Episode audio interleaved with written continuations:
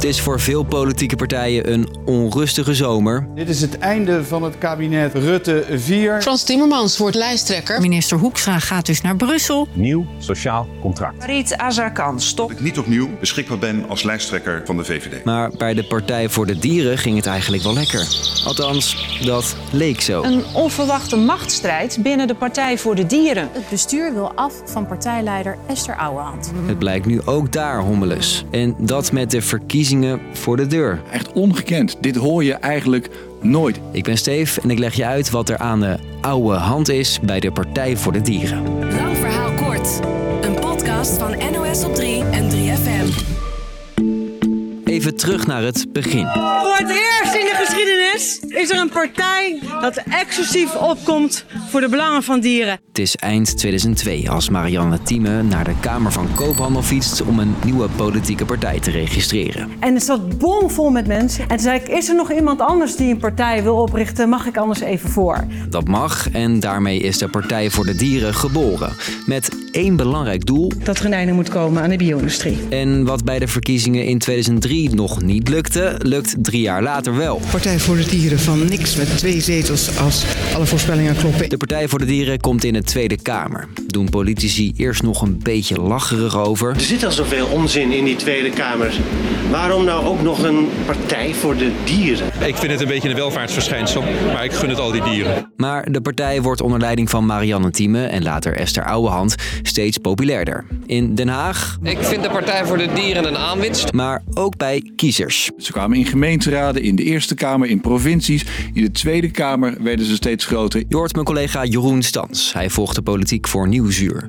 Volgens de laatste peilingen haalt de partij bij de verkiezingen in november zelfs negen zetels. Nou, Dank jullie wel daarvoor. Die geleidelijke groei past volgens Jeroen ook wel bij de visie van de partij. Partij voor de Dieren heeft altijd gezegd: wij willen geen plofpartij zijn. En de tienerpartij die opeens heel groot wordt, wat je vaak hebt gezien in Nederland natuurlijk. Maar ze willen heel rustig blijven groeien om zo hun invloed en macht daarmee te vergroten. Geen veldje aan de lucht, maar nu gaat het toch opeens mis. Of nou ja, opeens. Het sluimert er al jaren. Tussen Esther Ouwehand, de partijleider in de spotlights van de Tweede Kamer, en het bestuur van de partij, de mensen achter de schermen die de koers bepalen. Zij zegt de partij is niet meer dat partijtje dat we aan het begin waren. Partij voor de dieren van niks met twee zetels. We zijn groter geworden, we hebben successen geboekt, maar dat betekent ook dat bestuur volwassener moet worden. Ouwehand wil dat de partij meer samenwerkt met andere partijen. En zij zegt dat bestuur wil dat niet. Ik word als politiek leider actief tegengewerkt. Zo zou het bestuur niet willen dat de partij de leiding pakt in een coalitie, ook niet in gemeenten. Het gaat ook om een hele principiële keuze. Blijf je een partij die letterlijk aan de zijlijn staat en roept hoe het anders moet, of ben je een partij die ook meer idealen wil gaan bewerkstelligen door samen te werken met andere partijen. En dan zou Ouwehand ook nog ruzie hebben met een bestuurslid en een Tweede Kamerlid. Allemaal dingen die meespelen, die niet worden opgelost. Waarbij Ouwehand weer naar het bestuur wijst en zegt: Ja, maar dat bestuur moet het oplossen. Niet ik, het bestuur. Dit is een probleem van de hele partij. Zij voelt zich in de steek gelaten. Kortom, onrust in de partij. Al helemaal toen het bestuur afgelopen week zei: Ouwehand als partijleider zien we niet meer zitten. En die bekendmaking ging ook op een opmerkelijke manier, zegt Jeroen. Ja, echt ongekend. Dit hoor je eigenlijk nooit. Met een persbericht op zaterdagmiddag maakte het bestuur duidelijk dat ze het vertrouwen in oude hand opzeggen. Partijbestuur zegt alleen maar er zijn signalen binnengekomen van vermeende integriteitsschendingen, maar wil niet vertellen wat is dat dan. Oude hand zelf wil blijven als het bestuur verandert. En een hoop leden van de partij willen dat ook. Ik sta in ieder geval pal achter haar tja, hoe dit afloopt.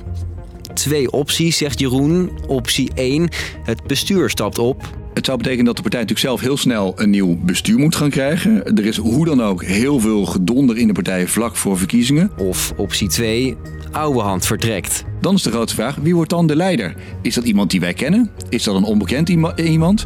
En wat betekent dat dan ook voor de aantrekkingskracht van de partij op kiezers?